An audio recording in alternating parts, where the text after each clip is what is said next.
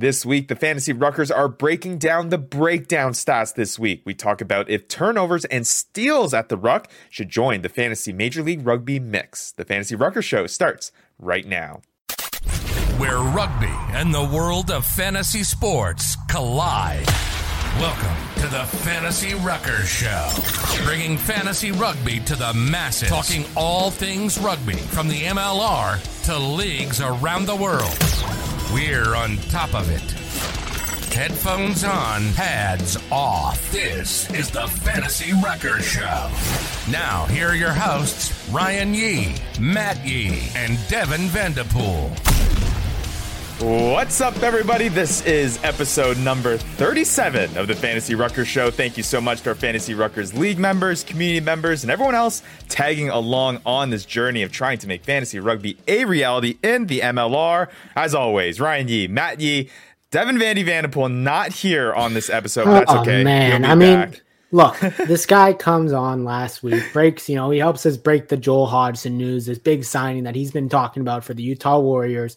Mikey, I mean, we'll get to it, but Mikey Teo leaves, and now Vandy's, you know, Vandy's nowhere to be seen. I don't know what we're gonna do with this guy, but th- it seems like this guy just comes on, breaks some news. You know, somebody leaves. Last time I think it was Quatrin that got traded to the Free Jacks, and then Right, and then right, Vandy right. didn't come on. So, um, hey, Utah Warriors, you got it. You got a diehard fan. This guy can't even get up out of bed when uh, when, when somebody leaves the team. So uh, Yeah, I, I got I've got two underlying theories here, Matt. I got either one, he really is an insider and he's just Hmm. so busy with trying to build up his connects in the MLR and he's really trying to spur things here, and that's why he's always first on the know when it comes to certain roster moves here on the Fantasy Rucker show. Um, and he it continues to continue to tease it and say, Hey, I got my sources. So I don't know, maybe he's not lying about that.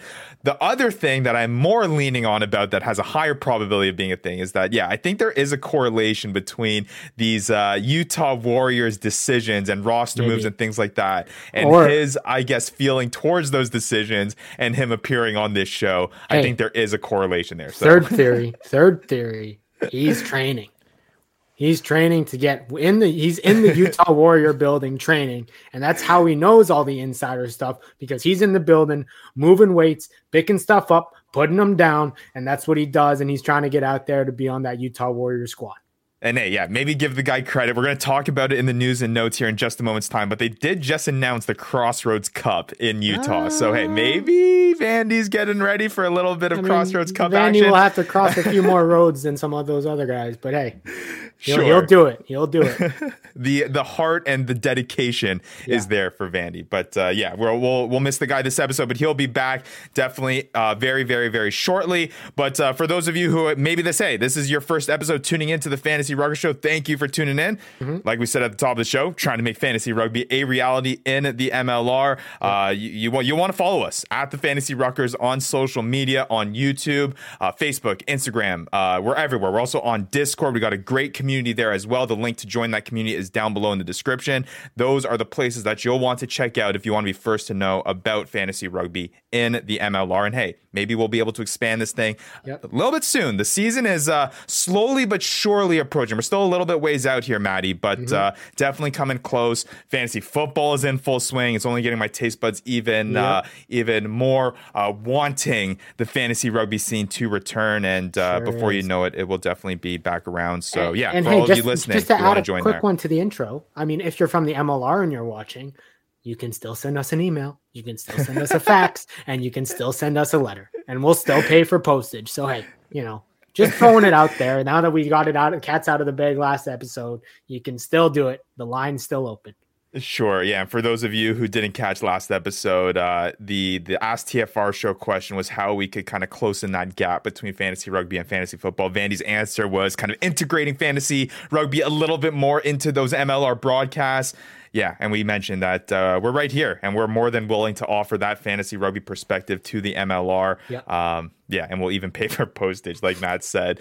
Uh, but yeah, moving on here, guys. Let's talk about some of the latest news and notes that's happening across the league. I feel like so much has happened over so the past week. It's crazy, and Jam, Jam Delay, you know, the guy that we love and we rely on, friend of the show, basically, MLR stats.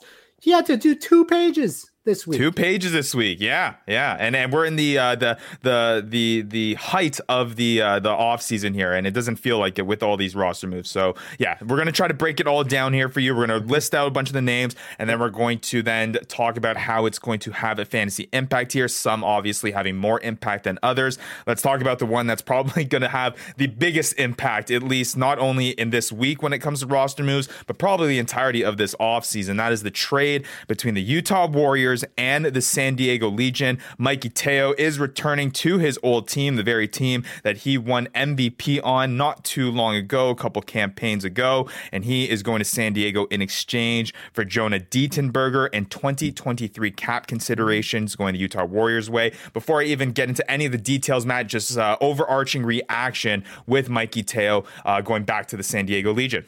Yeah, I mean, good on Utah first of all for for uh for what's it called? You know, uh allowing him to go back home to where he's from, mm-hmm. going back to San Diego closer to his family. I believe that was part of his request and they lived up to it. So great on just talks about the absolute class of an, of an organization that that the Utah Warriors are, but hey, look, the last time that Mikey Teo played for played for San Diego Legion, like you said, won the MVP you know, maybe we're going to see a revival. And, and I think it, it's safe to say that in terms of fantasy and in terms of uh, scoring, Mikey Teo maybe didn't have the best year that maybe some guys expected, especially being kind of one of the top picks in the draft.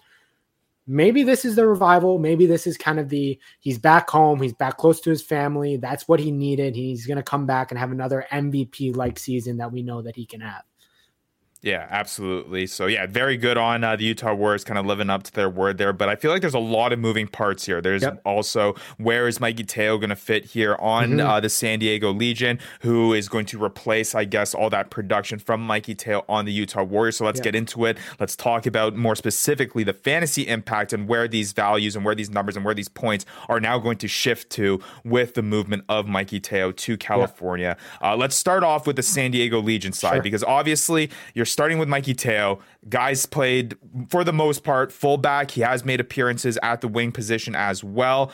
When you look at the San Diego Legion roster, you're looking at guys uh, like obviously Joe Pietersen, who's been a staple of the San Diego Legion, who had played fly half for a large portion of previous campaigns, but last season really making the appearance at the uh, the fullback uh, position for a large majority of the season, outside of a stretch here towards the middle end where he had about three weeks in a row, even a scrum half appearance there in the middle there um, at that fly half positions. Uh, but that was, I believe, due to the uh, injury that happened to Will Hooley, who yep. is their um, starting fly half. So, Matt, I ask you, with Will Hooley expectedly to be their starting fly half for the San yep. Diego Legion. Obviously, Joe Pietersen is still there, as we know of right now. You would assume that he would still slot in at that fullback position. Is Mikey Teo just moving into that uh, that winger position, just adding another scoring threat to San Diego, or is there more here that we need to look into? No, I, th- I think I think that's probably going to be the move. I mean, again, I, I think the one thing that we need to point out every time that we're looking at the lineups is that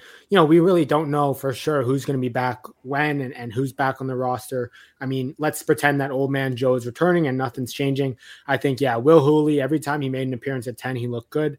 Joe Pietersen, natural 15. I think he also works works there. And, and I mean, Mikey Teo, um, I think he fits perfectly on the wing there. Uh, allows him to kind of just use his speed, use his power um, that we know that he has, score some more tries. And we can see probably him, Matthias Fryer, uh, and Joe Pietersen kind of rounding out that back three. Yeah, and it, it is it is interesting because you when you start looking at the roster for San Diego, you can kind of see where maybe that hole is for yeah. Mikey Teo to slot in there. Uh, guys that they had starting at that wing position on either side. You had Bjorn Basson that was there. Matt, you mentioned it. Matthias Fryer uh, spent a large portion both at the fullback position and subbing in and starting at that wing position, and then also a late bloomer there in the season, Thomas Aoki as yeah. well, making that push in into that San Diego and, Legion 15 side. Yeah, and and fan fantasy wise, I mean, maybe this is something to look out for that, hey, those are all quality back three guys that all had fantasy impact because of the fact that, you know, that back three was was it Matthias Fryer, you know, Bjorn Basson. They really were the the the the wingers that played most of the season.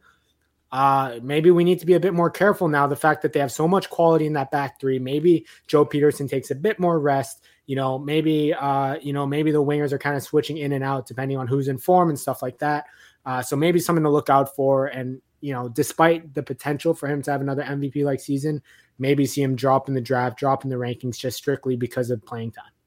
Sure, sure, sure, sure. And we'll, we'll talk about some of the points here. Mikey Teo, uh, for the uh, entirety of the 2022 MLR fantasy season, was able to rack up 51.8 total fantasy points uh, during that 2022 campaign. That was good enough for 27th overall in the fantasy rankings. So he was definitely up there making an impact. We'll see whether or not he'll be able to transition that to the San Diego Legion. Um, yeah, the big question remains there, Maddie, is whether or not that production can still stay up for a lot of these players. Bjorn Basson, 42.7 total fantasy points. Joe Pietersen, 104. He was a staple of fantasy rugby last season. So if he is going to sit on the bench maybe a little bit more, get a little bit more rest, Vanny said it all season last year. Old man Joe, the guy's going to need some rest uh, at, at yeah, some point. It might be the sure. MLR, but uh, yeah, when you're going up in age, uh, especially plus the 40s, you're you're definitely going to need a little bit of extra oh, rest. Yeah. So that we might see that 104.6 value go down a little bit. That's something that drafters will need to consider heading into the 2023 year.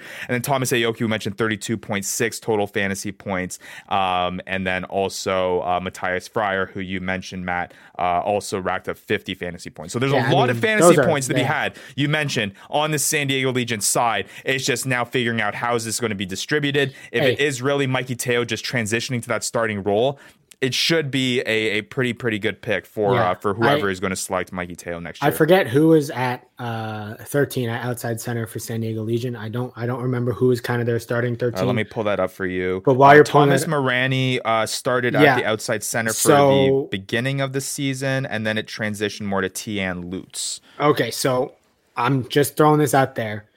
Can you imagine a Nonu Teo midfield? Oh man, we talked about the barrels and the, the size, you know, of Mikey Teo and and the size of uh, of uh, Ma'a Nonu. That would be incredible, man. That would be something. I'm just throwing out there. Maybe not the best, but hey, if that ever happens, that will be a sight to see.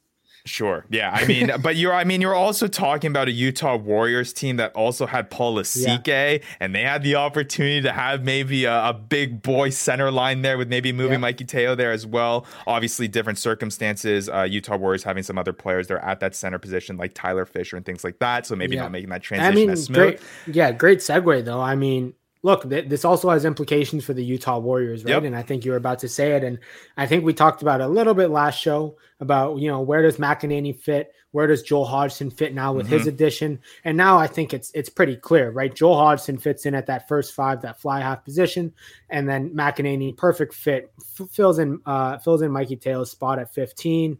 Um, you know, still provides that same explosiveness, still provides that same attacking threat um, yeah, and uh, I, I basically they've they've answered our question with this trade.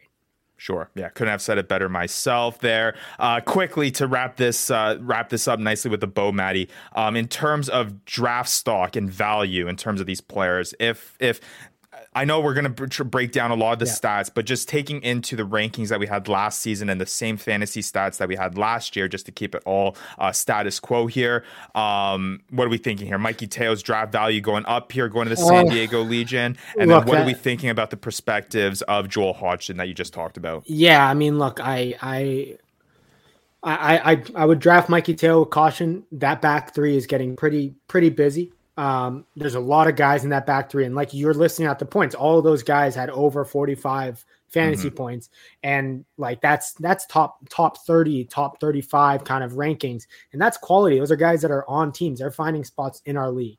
Um, so look, I, I don't know if he's going to go as high as last year. Definitely won't go as high as last year, um, but uh, he still may be a quality guy to pick up. Somebody who may, may have more opportunity to score tries because there's more talent around. Sure. Um, and, and, then uh, regarding Joel Hodgson, uh, I think I said this last show, but look, I am I am drafting this guy with with high high hopes. I mean, if anything, I'm sure he'll be an absolute nail off the boot. Um, but then again, look, the guy's coming with class, the guy's coming with experience.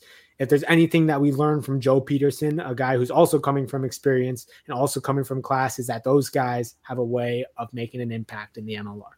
Sure, and that that's both in a just a rugby perspective and a fantasy and perspective. A fantasy, exactly. So, um, yeah, it'll be interesting to see. One quick thing to add there as well. If uh, if me, running meters is something that we do add into upcoming seasons. All I'll mm-hmm. say is that Mikey Teo is one of the players that is going to benefit greatly yep. uh, by that stat, just the way that guy moves around the ball. Whether or not those are uh, positive running meters, you know what I mean? He's sometimes uh, losing himself on the field there a little bit, but uh, nonetheless, though, he's definitely look, a guy that look, knows how to barrel, run the, the ball. The barrel's going to move where the barrel's going to move. You can't control it. You just got to go with the flow. Exactly. All right. So that that was the biggest roster move I would say of uh, of the last week here. One that I also want to now talk about here is what the heck is going on with the Nola Gold and their scrum half position? Because uh, the Nola Gold have signed former Hurricane scrum half Luke Campbell, and this is for those of you who are maybe not in tune with the MLR offseason. Um, this is a team in the NOLA Gold that has already drafted yep. Sebastian Villani. They already have Damian Stevens on the roster, who was uh, looking really, really good towards the tail end yeah. of the 2022 MLR season. They add another nine to the mix here, Maddie. Mm. Um, I know you you showed off the Hurricanes logo there. I know you're a fan of the Hurricanes, but what does this mean for the NOLA Gold scrum half room? Yep. And uh, is this a positive impact here for the NOLA Gold that maybe they didn't foresee coming? Maybe they didn't know they were going to get Luke Campbell. Yeah, I mean, look, first off, I'm going to say that Luke Campbell is going to be the starting nine for this NOLA Gold team. Uh, if without any, you know, unforeseen circumstances like visas and stuff like that, he's going to be the starting nine for this NOLA Gold team. Uh, the guy comes with, you know, super rugby experience. The guy is like he's he's a quality player. You know, even those guys that if you get a cap in Super Rugby and you're and you're able to perform in Super Rugby level, you can surely perform in the MLR level at a high level. Um, I mean, what this really says for me is is is got me thinking, and, and I posted this in, in the Discord chat was how many quality nines does one team need? And to me, what that points out is that hey, what's going on with Damian Stevens, right? Sure. Are we are we for sure that he's coming back? Why would Nola Gold work so hard and exhaust so many resources towards bolstering the halfback position if they knew that they were getting Damian Stevens back? I have a feeling that maybe Damian Stevens is going somewhere. Maybe they're unsure of what his status is. So uh, that's kind of my inkling. But hey, if they keep all three, Villani's going to have a great room to kind of develop from. But if I'm going into this, look, I'm I'm I'm drafting Luke Campbell and, and seeing him as one of the quality nines in this league. Sure, and for me, it's it's an interesting one because I think this see this shows a lot in terms of how teams view certain aspects of the MLR. First, Obviously, Nola Gold may be in this situation.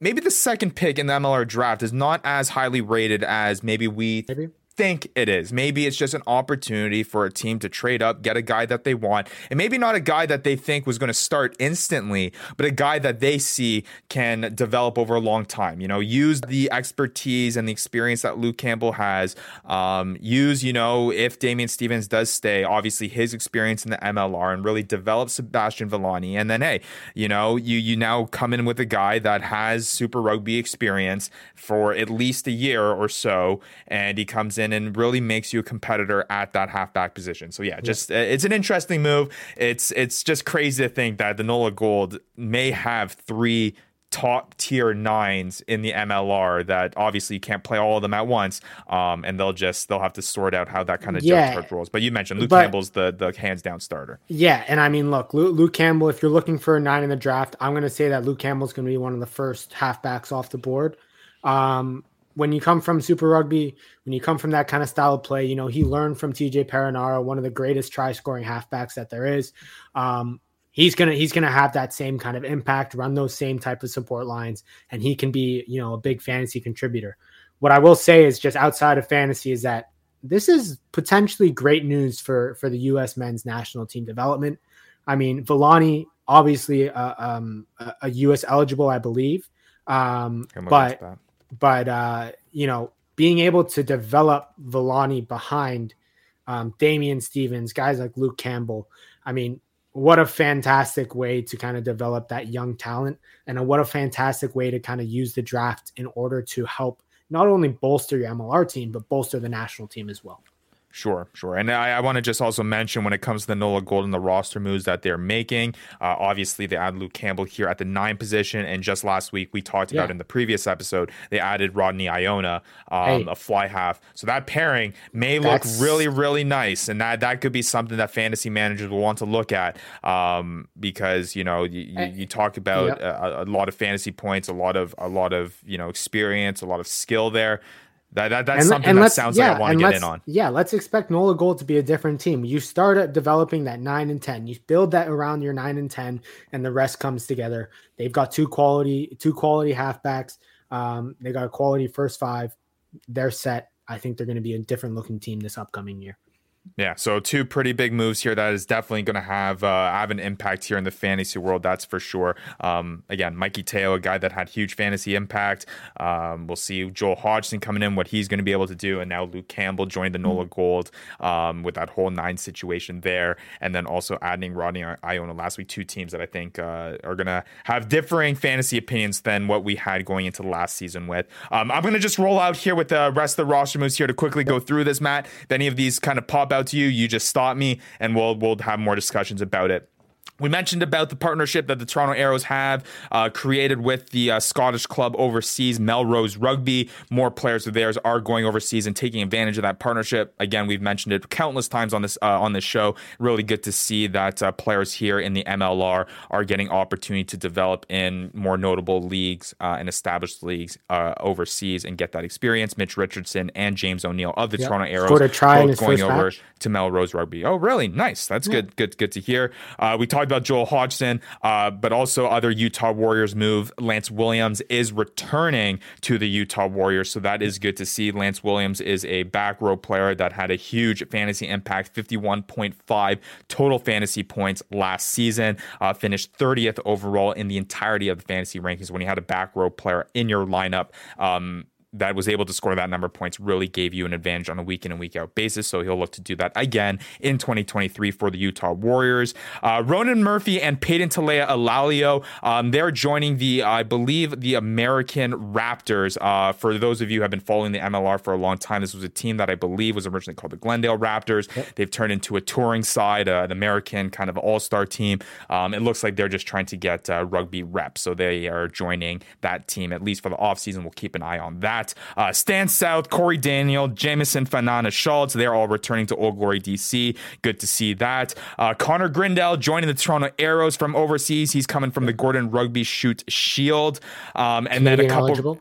Uh, Canadian eligible as well. Um, Pat O'Toole re-signing with the NOLA Gold. Mitch Wilson also signing, uh, re-signing with his uh, team as well, the New England Free Jacks. He was a guy that was uh, uh, kind of those boomer bust kind of try scores. Vandy had him on his fantasy team, so he'll look to do that again on the New England Free Jacks. And then lastly, here a little bit of a trade uh, between the Toronto Arrows and the Seattle Seawolves. The Arrows acquiring Travis Larson for 2023 uh, cap consideration that will go see Seattle's way. Not really anything that big. Guys that really didn't have a fantasy impact. And then lastly, Seattle continuing to pile on the salary cap considerations. They also moving Brad Tucker to Rugby New York as well. So I believe oh. the other one, yeah, I believe the other one, uh, Ryan, is also Josh Larson.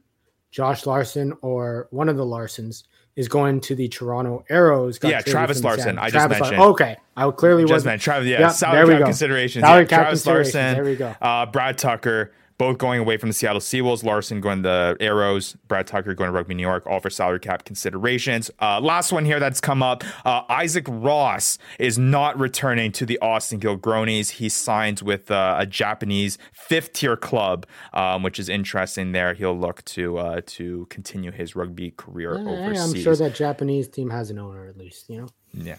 So who knows? But hey, whew, roster moves, roster moves, roster moves. We might be in the uh, the the yep. the top level off season here when it comes yeah. to the MLR, but it doesn't hey, feel like it because the only thing the only thing that I wanted to point out was I'm gonna be honest with you. I was a little bit surprised that that old banana Fanana Schultz got re-signed. That guy played what four games last season because of all Let the suspensions that, that, he had. Um, I'm surprised because I mean, to me, discipline is one of the things that, and and every penalty and every suspension that he got was just a heinous act that you know you don't want to see in the game. Um, so I'm a little surprised there. he is a quality player. Just seems to find himself in the sin bin quite a bit. Um, so yeah, that that was kind of the only one that stood out to me, and I kind of raised my eyebrows and said, "Oh, interesting." Yeah, six total appearances in 2022, five yeah. of them being starts, and again, yeah, dealing with those suspensions. Missed. I mean, it wasn't it wasn't missed, that he wasn't good enough. That's why, like, that's not yeah, why he sure. didn't play. You know, it's because the MLR said, "Hey, stop punching people in the face when they're not looking."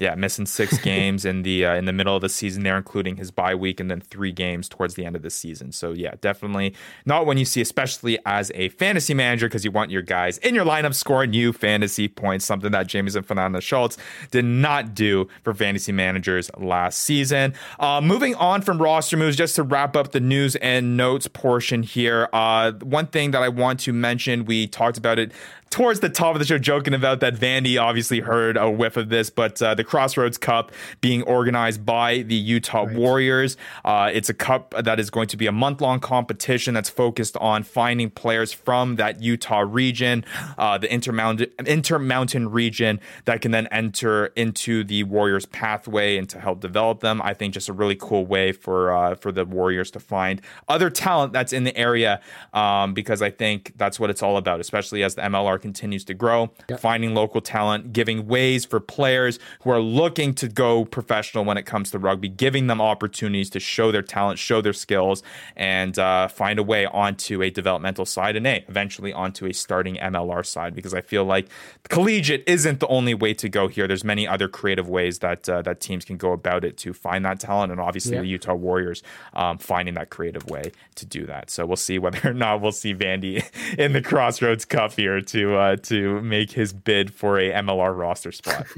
we'll see. Yeah, we'll, we'll, find uh, out. but possible. but uh, interesting to see how many how how these different teams are approaching developing uh, developing their players and finding players as well. So yeah, it is really cool. It. I mean, just recently, um, obviously we're we're a big uh, lurker on r slash MLR Reddit.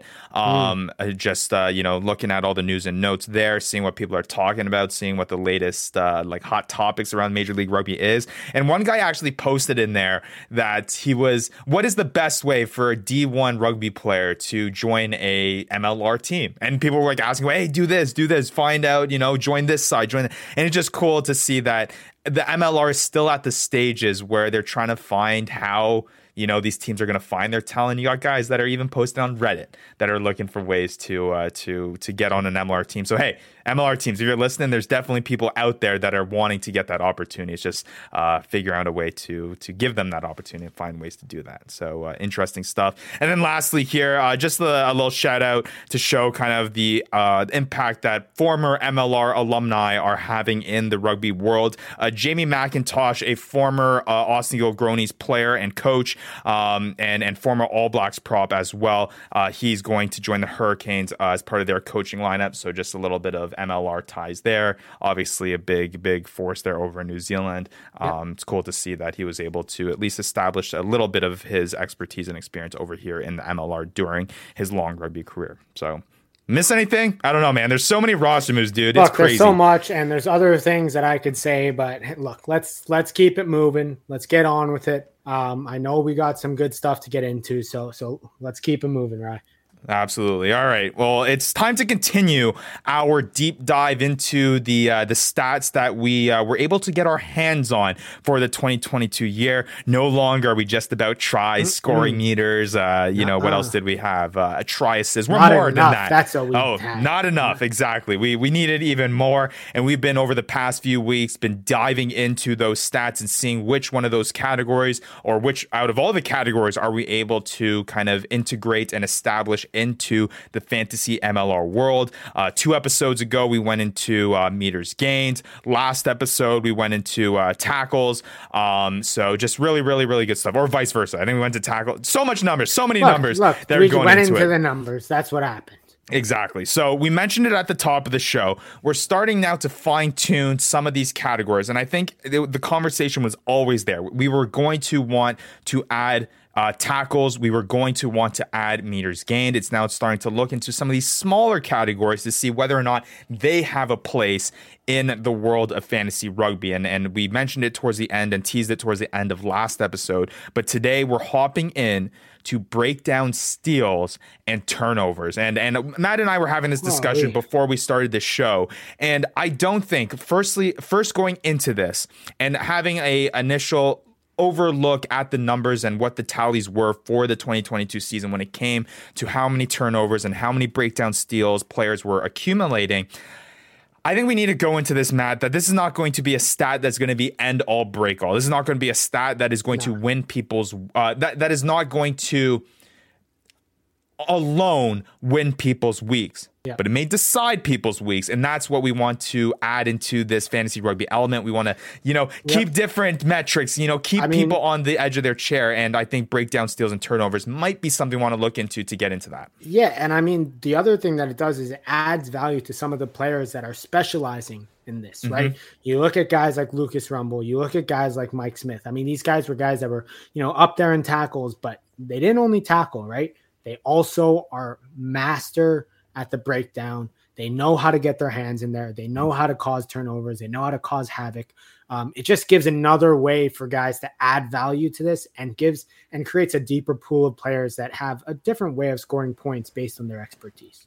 Sure. And and I think we've and we've had this conversation throughout the entirety of this journey of breaking down these stats over the past month or so about trying to integrate these stats into fantasy rugby in the best way possible that is going to reflect the best players that are on the field mm-hmm. and how they perform in real rugby, right? We want the best players in fantasy rugby to emulate, maybe not at a one to one level, or maybe not exactly and and in a in a in a mere um, exactly one for one for what it is, but at least a general kind of you know area where you know the the best top 10 players are the best top 10 players in yeah. rugby and i think part of that matt is highlighting different players um, expertise or a different players, what what they're known for doing. And I think in our past season, we were really highlighting the try scorers, right? A lot mm-hmm. of the try scorers were getting an advantage. Now that we've introduced meters gained two weeks ago, we're uh, now highlighting the ball carriers that are in our league, right? Adding tackles. We're we're giving players who don't just score tries, we're giving them the opportunity to shine in the world of fantasy rugby. We're allowing those different archetypes of a rugby player because it's not all about scoring tries when it comes to rugby. We all all know that. And if you're listening, you definitely know that. Um, and it's by implementing that. And like you mentioned, Matt, by implementing breakdown steals, it yeah. is rewarding those guys that in addition to you know tackling scoring tries you know the guys that are really working hard um, around the breakdown they're getting rewarded as well the thing that i think is going to be interesting as well um, implementing this is the turnover points because it's something that I'm kind of on the fence of integrating. We had this conversation, and Matt, I know your opinion on mm-hmm. Uh, fantasy points. We want to add fantasy points. We want to get people to score points because that's what gets fantasy managers and people playing fantasy sports excited when there are fantasy points being added, not necessarily mm-hmm. taken away. But I thought that if you're going to add breakdown steals, it is only fair to not only reward the people that are causing those mistakes, it's also, um, you know, penalizing the people that are not only losing the ball at the breakdown, but also just sure. making errors on uh, on a on a regular basis. So uh, what's your overarching theme about the turnovers, not just the breakdowns? Yeah, look, I mean, there's so many, and especially when you're talking about you know turnovers at the breakdown, there's so much more than just an individual player can do, right? I can, I can, I can. uh you know, if I if I make a line break and nobody's there to support me, and I and somebody causes a turnover and steals a ball after I get tackled, Sure. What yeah. am I supposed to do? Right. Like I only have so many options to do without any support. That becomes more of a team almost turnover, but one guy's getting getting penalized for it. Right. But then again, that's how it is in all the sports, all the fantasy, you know. Sometimes there is multiple things that go into a turnover. Somebody just has to get binned for it. Um, but at the end of the day, I think you said it yourself. I am not uh, supporting kind of taking away points for turnovers. Um, I think it just happens so often in, in, in rugby specifically that uh, it'll just it'll just uh, work against I think um, what our goal is and, and trying to increase the amount of excitement and points that we have surrounding our league. Absolutely, for sure. All right, well, let's get into the numbers and let's start breaking down some of the guys that are going to um, take advantage of the most if we were to add. Let's start off with the breakdown steals um, stat category and talk about kind of the guys that are really going to shine when it comes to this. Uh, when it came to a point value, uh, signing a point value to breakdown steals, I thought it was something that needed to be rewarded. Breakdown steals don't necessarily happen often, or I shouldn't say that they do happen often in a game. However, the amount that a player will tally up in a singular game is not going to be like tackles, where on a regular yeah, game that a guy is going to rack up, you know, five breakdown steals every single game. There are going to be yeah. guys that have an act at being able to steal those breakdowns, but it's not going to be a guy that's going to be regularly. And hey, if you've got a guy that's getting five breakdown steals a game, you better draft him and you better pick him up right. because that guy is going to get you points. Exactly. So, um, naming off the top, uh, let's say top six here, because I want to include all the guys that were able to get double digit breakdown steals this past season. Um, not going to break it down by position here because mm-hmm. I think just an entirety of breakdown steals. Yeah. Not many people are getting breakdown steals. Yeah, look, you're going to get to the season. wingers, you're going to get to the tens, sure. the nines, and it's going to be like the top person had two on the season, and and you know you don't we don't need to go into that exactly. But I do think though there is going to be a little bit of a surprise at which oh. positions were stealing at the breakdown the most. I think that Matt, you and I can agree on that. We would expect that the back row position would probably have the most steals at the breakdown, just because they're probably job. most around there. That is literally their job. Be first there, poach the ball. That is what they do. If you had to guess another notable position that tend to get a lot of breakdown steals, who would you go with? Center. Wow, you're you're right, dude. You, you you played the sport or something, eh? I played the sport a little bit. What makes you say center position? Hey, look, center is just a just a back a back row just in the backs. So true, uh, yeah, you know they're, they're, they're big bodies. They they happen to be around the breakdown. You know, um, and and I mean the big thing is that the center position is the guys that are usually you know going to make that first hit off offset piece. Um, and hey, they get their head in there. They get their hands dirty. Um, a center, a quality center will, will get their head in and steal the ball a time or two. Absolutely. All right. Well, let's name the top six here. You guys been waiting it. So the top six breakdown stealers of the 2022 MLR season: Lucas Rumball, Yep. Danny Barrett, mm-hmm. Lance Williams, mm-hmm. Dan Kriel, Brendan O'Connor, and JP du Plessis. So yeah, out of those, you got uh, two centers there between Dan Kriel and uh, JP du Plessis, the rest being back rowers. Um, yeah, I could have guessed that Lucas Rumball was going to be the top guy there. He's been how much? A, how much uh, did Lucas guy. Rumball get? 15 breakdown steals for the entire 2022 and what season. Was the next guy? Danny Barrett was 14. Um, and then there was a little bit of a separation there. Lance Williams and Dan Kriel both getting 11. And then Brendan O'Connor and JP du Plessis at 10. I mean, hey, Lucas Rumball, man, that guy, that's 15. That's almost, that's almost a steal a game, I think. Yeah. Or more than a steal a game. Um, that's hey, that's if we're looking at two points, like you said, you know, you need additional two points every week. Let's just say you got you're losing a matchup by one, and you need you have Lucas right. Rumball in there, and you're right. ready. You're like, hey, he's guaranteed to steal this game. I'm going to be pretty confident that this guy is going to get a breakdown steal. And and hey, it was hard to watch an Arrows game without seeing him at least get in, get at least one, or at least force a penalty at least once.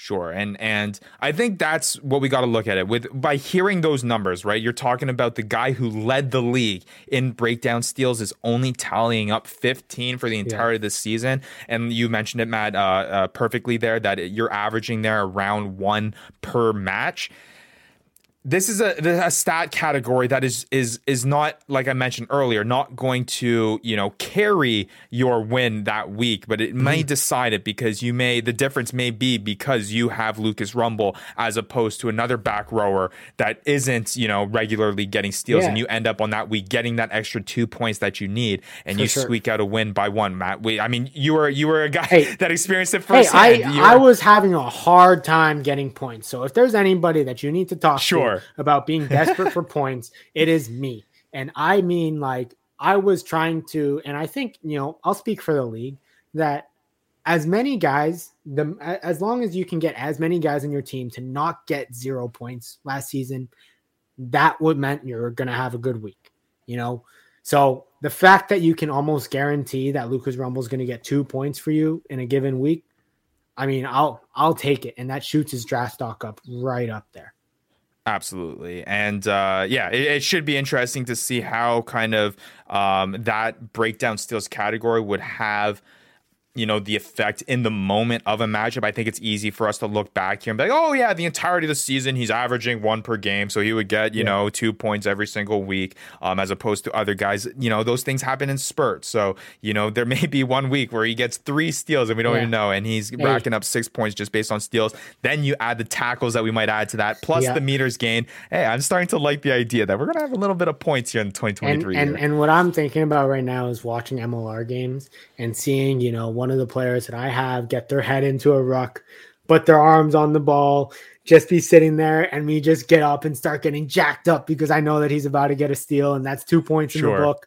Um, you know, well, I mean, Matt, that's one of the most like uh, during our playing days, that was one of the most like hype things about whenever you got yeah. a breakdown steal and you got the ref blowing the whistle hey. and pointing the arm the other way, people were hype. And but I can only imagine the reaction you get from fantasy rugby oh, too. it's got, I mean, it was one of the best things. You're down in there, you got, you got the ball. Nobody can see you, right? Oh, everybody can just see your butt sticking up in the air. The whistle blows. And next thing you know, you see this head pop up with the ball and just celebrating, just getting crazy, knowing that he just caused a penalty and turned the ball over.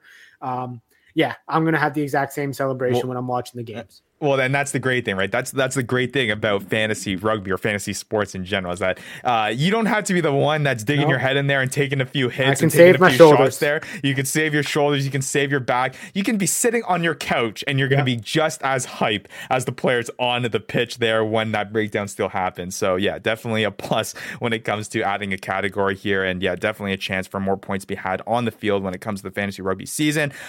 When you're adding points, though, you also got to keep in mind that there is also an opportunity to also take away points. And we mentioned turnovers here. Yeah gonna have to start talking about it here. I know you don't oh necessarily like the idea of uh, removing points here, Maddie, but the big question being: Should players be penalized for things as as far as handling errors, for things as far as turnovers in the breakdown that we just mentioned, um, any turnover at all? Uh, is this something that we need to be penalizing players for? Matt, you quickly mentioned about how you know not every turnover is the fault of that individual player, but in other fantasy sports, there are stats that have that kind of same uh, characteristics. So, just your overarching idea here turnovers, something you would like to add um, before I mention here the top five turnover guys you know here in the league? I'm I'm interested to know how many turnovers are at the, are, are at the top. I mean, look, if that turnover number is not you know egregious, then you know maybe I'll be okay with it. Maybe I'll be fine with it. But if that top turnover number starts creeping up to like you know 30, 40, 50, you know we're gonna have an issue here. I don't know if I want to take that many points away. Yeah. So let's talk about it. Uh, turnover leaders. Johan uh Momsen, oh, no. Hattingh, oh, no. Brendan O'Connor, oh. JP Smith, and Lance Williams. And oh, the numbers boy. are 38, Oof. 33, Ooh. 32, 32, and 29. and that was Johan Momsen with the most turnovers at 38. Oh my god! Wait, look, that is that is encroaching on exactly the 30s that I was talking about. But yeah. hey, hey, it depends how you want to score it, right? Like we know that turnovers happen every game. Somebody's, mm-hmm. you know, and, and the guys, and, and, maybe this is kind of the uh you know kryptonite of having those big ball players because those guys are obviously going to be more likely to turn the ball over you know drop ball uh, bad pass. You know, maybe they get it stolen just because they're carrying the ball so often. Mm-hmm. Um, and you can see it there. I mean, Momsen, one of the top guys. You know, Riekert Hattingh, obviously one of the top guys there. Lance Williams was a great ball carrier. Um, you know, JP Smith, kind of interesting to see him in the mix. I think he's the only nine there. Um, yep. And so, kind of interesting to see him there in that mix. Uh, but you know, it'll be interesting. I think it really depends on how we score this um, how we plan on scoring. And I don't know. I don't have all the answers. I'm no genie in the bottle, but um, but you know, like it'll it will, we definitely will have to score this differently than many of the other sure. Uh, and m- many of the other other categories, and maybe closer to you know basketball rather than fantasy football. Right. And I see what's interesting is that I thought that too, Matt, right? Like I thought that by adding turnovers, when I was initially going into this was all right, you're going to be able to add a stat that is essentially going to nerf the guys that handle the ball the most. Yeah. That's essentially what you're thinking of on, on an underlying basis. But at least when it came to our fantasy rankings from last season, mm-hmm. the names that I expected to be in this top five list weren't there. Yes, we had yeah. Riekert Hattingh where you want to be penal, but I don't know if I want to be penalizing guys. For example, Rhino Herbst is sitting at the seventh spot, and that's a guy that really didn't do anything else from a fantasy perspective. Um, but you're going to be penalizing because he racked up 28 turnovers over the course of the season, which ends up being, at least in the way that I statted it, at minus half a point, yeah. at minus 14 points on the year. And I mean, now, look, yeah, I mean, yeah. I, will just say this point is that there's a couple positions where I think we've identified as, you know, pretty low scoring. I think we're going to look at, you know, the front row position, something that we probably need to add a bit more value to. And then we're looking at the the halfback position, the nine, the 10 position. And when you look at the front row, and I'm not going to say it, but I'll say it, uh, you know, let's just say front rows don't have the best hands. All right. I'm just speaking from experience. well, I was going to go there, you know? here, but yeah. so, you know, what are we doing? We're kind of all right. We're now going to diminish them more by potentially, you know, them having potentially uh, more likely getting turnovers. And then you look at the nine and 10 position, these ball handlers, of course, they're going to throw a bad pass once in a while. Of course, they're going to drop the ball once in a while. You know, sure. even though they've got silky smooth hands, you know, they will drop the ball at some point just because of volume. And, you know, these are two positions that we're looking at as, hey, how do we get these guys more points? How do we get the non kickers in these positions a bit more points? How do we get the front row position a bit more points? Do we want to kind of add more penalty to two positions that are probably more likely to get uh, get turnovers? I don't know. Yeah, it's it's an interesting conversation. Again, uh, I say that with also like when you look at it and you say, oh, like minus 19 points for the entire year for Johan or uh, for Johan Momsen because of his yeah. turnovers. You know, that sounds like a big value, but then when you take a step away and you look at it at a weekly, a week to week basis. Yeah it's a little bit of an easier conversation to have because by looking at the entirety of the turnovers, you're like, oh crap, like you know, like that's a lot of points. You don't want to reduce that many points. But then when you're looking at a week to week basis, if a guy has five turnovers in a game, that guy shouldn't be performing well on a fantasy level, and that should decide a week. And you know, it, I think it's these are stat categories again, just like the breakdown steals. Is that I would yep. look at this more from a week to week basis, where you know, an accumulation of turnovers can decide a week, but it's not going to carry your week. I don't think minus 19 points for the guy that had the most turnovers in league is necessarily a thing that's going to shock the fantasy rugby rankings and but, it's not going to shock the whole thing, but it does yeah, have an impact. I mean, to the point, uh, like when we talk about we want our points to align with, you know, those team of the week releases, those team of the year releases and when you look at that top five, I mean, Momsen, I think, was on the team of the week almost every week, right? Sure. Was definitely on the first 15 team. Riekert Hattingh, you can say the same about him. Lance Williams, I'm sure, found his way onto the team of the week, uh, probably made his way onto the first, either first 15 or second 15. I mean, these are guys that are, are top in their position. Right. And, right. you know, whether that's right. And, and you know what the other thing is that we're looking at this just at turnovers. How does this look with all the stats combined? And you know, yeah, little yeah. teaser that we'll get to that, but um, but you know, how does this look? We have no idea exactly what the impact of turnovers is until we can look at everything combined and say, okay, you know what, Momsen moved down one one ranking because of his 19 points that he lost or because right. of the 38 turnovers that he had.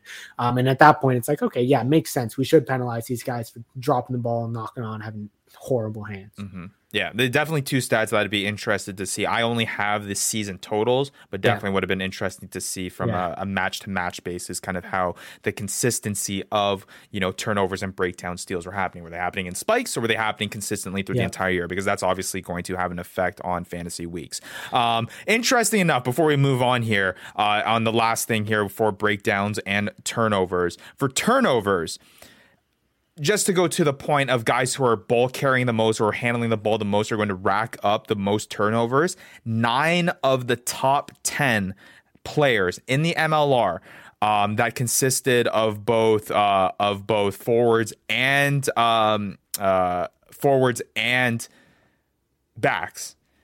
Nine of the ten of them had double digit turnovers when they carried uh, the ball more than a thousand meters, if that makes sense. So the top okay. 10, nine of the top 10 ball carry meter players in the MLR last season had double digit turnovers. So there is some sort of correlation there with the amount that you're running with the ball and the amount that you're turning it over. But again, there's also other factors being had here. One that we'll see here shortly that, yeah, some positions just don't have as good hands as other positions. One of those being the front row position who uh, tends to handle the ball it. a lot around the breakdown. Um, but uh, often, often, sometimes, you know, doesn't necessarily come away with it cleanly. Um, they actually took the biggest hit when it came Oof. to average ranking when we added both breakdown steals and turnovers. They on average dropped 30 rankings. Um, they were hey. averaging the front row position was averaging 10 turnovers a game um, with about or sorry 10 turnovers a season with about 0.8 steals uh, per player per that, season this is a tough one for the front row. Look, they're not they're not in the position to, to, to cause cause breakdown breakdown steals. They're not in position to catch the ball. You know, hey, this is a tough one for the front row. I'm sorry, boys. You know, this this yeah. episode is just going to be a hit on you guys. sorry, Callie. You know, you know, I know you got great hands, but look, you know, somebody's got to take the hit. or maybe, hey, he could be Callie could be the anomaly, man. He could be the one forward out there that fantasy managers will be drafting because he's the one guy that is uh, stealing at the breakdown and not turning it over. Um, second row having a similar impact there as well, minus yeah. 30 in the rankings. Um, again, a large part of that player profile. They're not the ones stealing the ball, and yeah, they're often handling it in close quarters. I'm trying to be the most like the political. Hey, look, this, just but... you just got to go out there and say it. the front row and the second row positions. I'm sorry, uh, guys, but you guys know you guys don't have the best hands. You know, you might catch a bunch of lineup balls, but when it comes from catching a nice little spin pass from nine, sometimes I feel like... you just throw it at the ground. You know, I feel like there's a little animosity there when you're playing nine days. Is that is that hey. the case? Were there some guys that you're little was Jack was Jack not good with you sometimes? Hey, no, no, no. Jackson anomaly. All right, this guy was a nine at heart who just happened to get huge. Okay, that's different story. There's other guys that have been front rows all along, and you know maybe we'll chat with a few of them. Um, and you know I won't tell them that they got no hands to their face, but even if I did, they would tell me otherwise and say that I sucked. So so that's fine. Oh, and then moving on to the back row position again. To the flip side of it, this was the position that we knew was going to benefit most from this went up two in the rankings, uh, literally just two positions on average. Average breakdown steals of almost two per season, and then around 10.6 turnovers on the year. So, when I'm getting the notion of this, I'll quickly go through here scrum half minus 12 in the rankings, fly half minus three in the rankings, yep. center up three in the rankings, back three, not really having a uh, having a difference, which actually I was surprised about because I thought that back three would have a lot more uh, turnovers um, than they had here in uh, the average here. Only hey, seven on the season. I'm surprised um, maybe that was just with look, the back three look, that I played with in my playing days, but I don't know. I'm gonna I'm gonna I'm gonna say that the back three also does not have great hands. Okay. yes, maybe you catch some high. Not according to these numbers, man. No, I know. That's why I'm surprised. I'm just saying that sometimes, you know, the ball comes out wide and you've got tons of space, and next thing I know, the ball's knocked on and it's out of bounds. Like like you tell me why. Right. Why did that right. happen? You know, you're catching these these these huge box kicks, but then a spin pass comes and you're throwing it into the dirt. I don't know. I'm not calling names. I'm just saying from experience, sometimes this is the case. Oh yeah, I guess there's a little bit to uh, to dig in there. Although, the... although, yeah, yeah, the nine position going down 12 spots, not surprised at all. Yeah. Well, I mean, and I think how if I'm when I was a nine, I mean, maybe in high school days, I got my head in there. But once we got to the men's league, I was not getting in any breakdown at all. And hey, I made some bad passes too. So right, well, no breakdown so, steals, so bad passes. That's not a good combo. For well, that's what's that's what's funny, Matt, is that for the front rowers, the second rowers, and the back three, oh no, it's bad hands. They got bad hands. They can't catch the ball. This ranking's poor for them. For the scrum half, it's not it's not the bad hands. Just like oh, just like you know, but the scrum half is I don't want to die. Look, I don't want. I don't want to die. I'm, I want to play next week. Uh, I want to play true. next week. I want to play the next minute. I don't want to get knocked out at the breakdown by a flanker that knows how to ruck way better than me. I mean, frankly, I'm not speaking I'm, for all I'm the getting, nines. Uh, I'm not speaking I'm, for all the nines out there. But look, I didn't. I didn't participate in many rucking drills, so I wasn't very good at. All right. I'm getting. Uh, I'm getting whiffs of a double standard here, but it's okay. We'll we'll move know. on, Maddie. yeah, we can move but, on. But yeah know. All right. Well, hey, so there's the average ranking. What I'm getting here for the most part here, having these numbers in front of me, is that by adding this stat, two things. It's a twofold thing. One yeah. is that this is a stat that we're adding that is going to not necessarily have a, an beneficial uh, increase to necessarily the player rankings, but mm. guys that are maybe not keeping up are definitely going to get a, a, hit here. They're going to definitely take a detriment. Um, they're going to drop in the rankings here if they're not keeping up with those uh, breakdown steals and not minimizing those turnovers. It's going to be something that is going to uh, negatively affect, for a large part, these players rather than boost these players up. And then the second part here is that again, we look at this from a season long type number stat here, but I think this is more of a stat category that needs to be considered from a week to week basis. This is something that's yeah. going to impact you in those really fine um, matchups that are being decided by less than two, three, four points, single digit points here. And I think that's where it's going to have the impact. Overall, we need to see the bigger picture. You know, sure. how does how do these because these two are such low scoring, you know, low value. There's not that many turnovers, there's not that many steals in comparison to tackles and carry meters,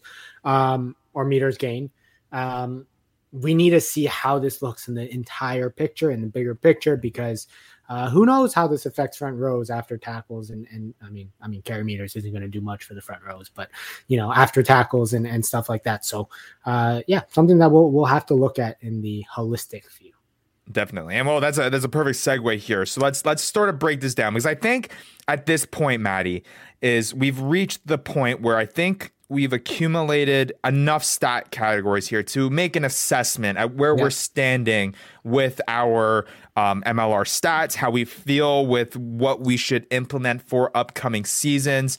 Um, and we're, let, us let's quickly do kind of an overarching kind of refresher and a recap here of what we've done and what our kind of feelings are before that episode where we really dive into the nitty gritty of how all of these stat categories interplay with one of another.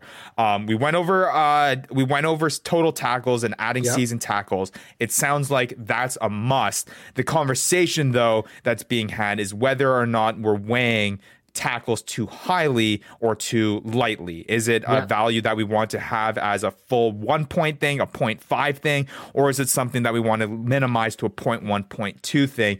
It feels like the general consensus after you were uh, initially kind of on the higher end and after seeing the numbers and going through a conversation with Vandy uh, two hey, weeks been, ago. Not that, not that I've been seesawing. You. I've been seesawing. I've been seesawing. We put in carry meters. I was kind of back on the 0.5 train. Sure. You know, I don't know. I can't make up my mind. That's why we got the people. Got it. And and that's that's something that we'll consider there. But it does seem that tackles, whether it's 0.5, whether it's 0.25, whether it's 0.1, we are including that if it is if it if it is accessible to us, correct? Yes. Yes, hundred percent. All right, and then then moving on to meters gained, another uh, kind of uh, interesting stat that was there. Um, again, kind of had a differing opposite effect to what uh, the total tackles had. So it was kind of nice introducing both of those stat categories on back to back weeks because it feels like by adding total tackles and meters gain at the same time, um, you're bolstering the amount of stats and the amount of points that are being had in fantasy in Major League Rugby by keeping things pretty even keel and not shifting the landscape of fantasy scoring too drastically by adding these two stats. Meters gain sounds like it's something that's pretty solidified if we can add it to the 2023 year. You yep. agree? Yeah, no doubt. We need to reward those guys that don't score tries but carry the ball. Absolutely. And then lastly, here, what we spoke about all today was the steals and the turnovers. It sounds like we're a little bit on the fence on both of those things right now. I mean, I, I do, love steals. I love steals. I do love steals. And turnovers is growing on me. That's what I'll say. Sure.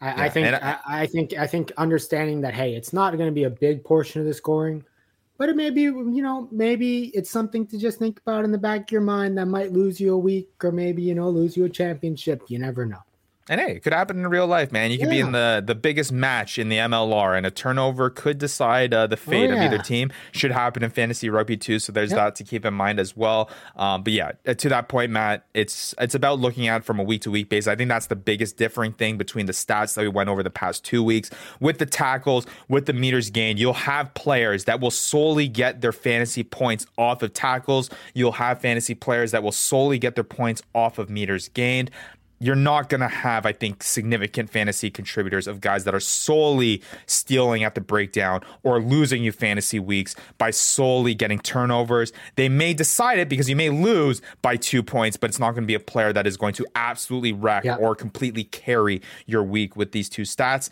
So I think, yeah, we won't know the official answer until we incorporate all of it together here. Mm-hmm. Um, but definitely a, an interesting conversation to uh, to continue to be had. So yeah, I think uh, in the upcoming upcoming episodes, we'll try to incorporate all of it tackles, meters gained, breakdown steals, turnovers. And then I think now we've reached that portion, Matt, where now we start to fine tune and tweak things here. And if there's anything yeah. else that uh, you'd like to add, um, now's the time to kind of test it out. And maybe we're overlooking something. So hey, um, we'll, we'll, one thing, we'll one to, thing I know that we're going to have to look at is, uh, you know, how can we how can we up those uh, set pieces, those defenses? You mm-hmm.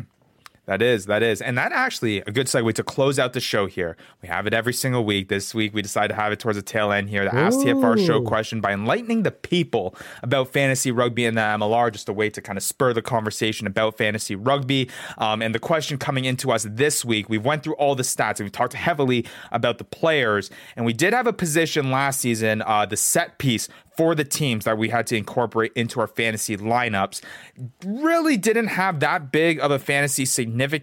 Really, it was only uh, the try assist off of set pieces, and then um, also the bonus point for either losing within a score or winning, or excuse me, by scoring more than four tries. So, really, the defenses were not having, I don't think any defense scored more than double digits, I think, last season. I'll have to go back and look, but I can't imagine that that happened. I mean, it might have been um, the one time that the Sabercats scored like four more tries, but possibly, yeah, we'll see. But uh, yeah, overall, just to quickly wrap up the show, quick question here is just what would you like to see from this set piece position? Is this something that you see uh, that is good with the way it's at, having that minimal advantage, um, really not making a, a, big difference in your fantasy weeks, but hey, could have a, a deciding factor in it?